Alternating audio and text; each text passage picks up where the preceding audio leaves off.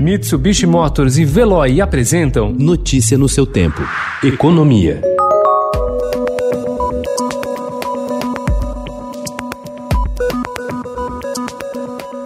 Em meio às más notícias que o país acumula desde o início da pandemia da Covid-19, o mercado imobiliário vive um momento único. A captação recorde de recursos na poupança inundou a principal fonte de financiamento de imóveis para a classe média, e os juros baixos têm permitido que mais famílias tomem crédito. O desafio é convencer o consumidor, ainda cauteloso, a superar as incertezas na economia e investir na casa própria. O momento é favorável para o crédito imobiliário pelo Sistema Brasileiro de Poupança e Empréstimo, principalmente voltado a imóveis de médio padrão, a partir de 240 mil reais. De janeiro a julho, foram 87 7,9 bilhões de reais de captação líquida da poupança, recorde desde o Plano Real.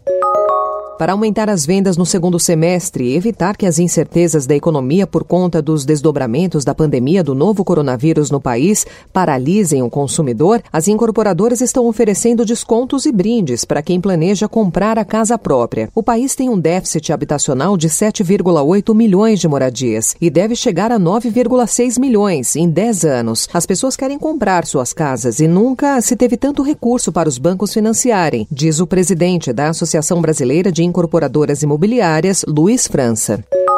Os caminhos de ferro começam a entrar em uma nova fase de investimento pesado e de expansão da malha federal. No momento em que o Brasil ainda dimensiona os impactos socioeconômicos causados pela pandemia da Covid-19 e busca alternativas para minimizar os danos à população, vem do setor ferroviário uma resposta com efeitos diretos sobre o processo de retomada do país e a matriz do transporte nacional. O Estadão fez um levantamento detalhado sobre o que vai ocorrer nos próximos meses no setor ferroviário. O que se vê é um cenário marcado por pragmatismo longe dos discursos oficiais que, até 2015, chegaram a prometer uma estrada de ferro que cruzaria 5 mil quilômetros entre Brasil e Peru até alcançar o Oceano Pacífico.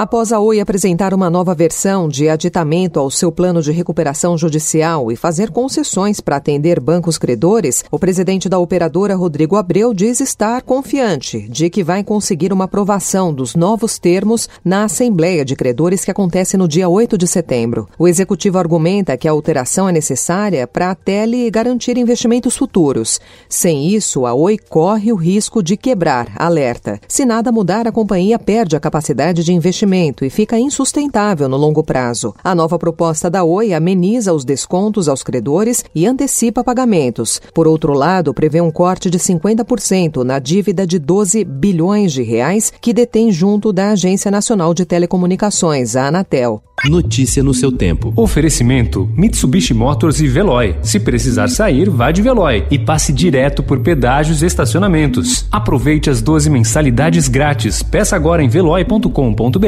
e receba seu adesivo em até 5 dias úteis. Veloy, piscou, passou.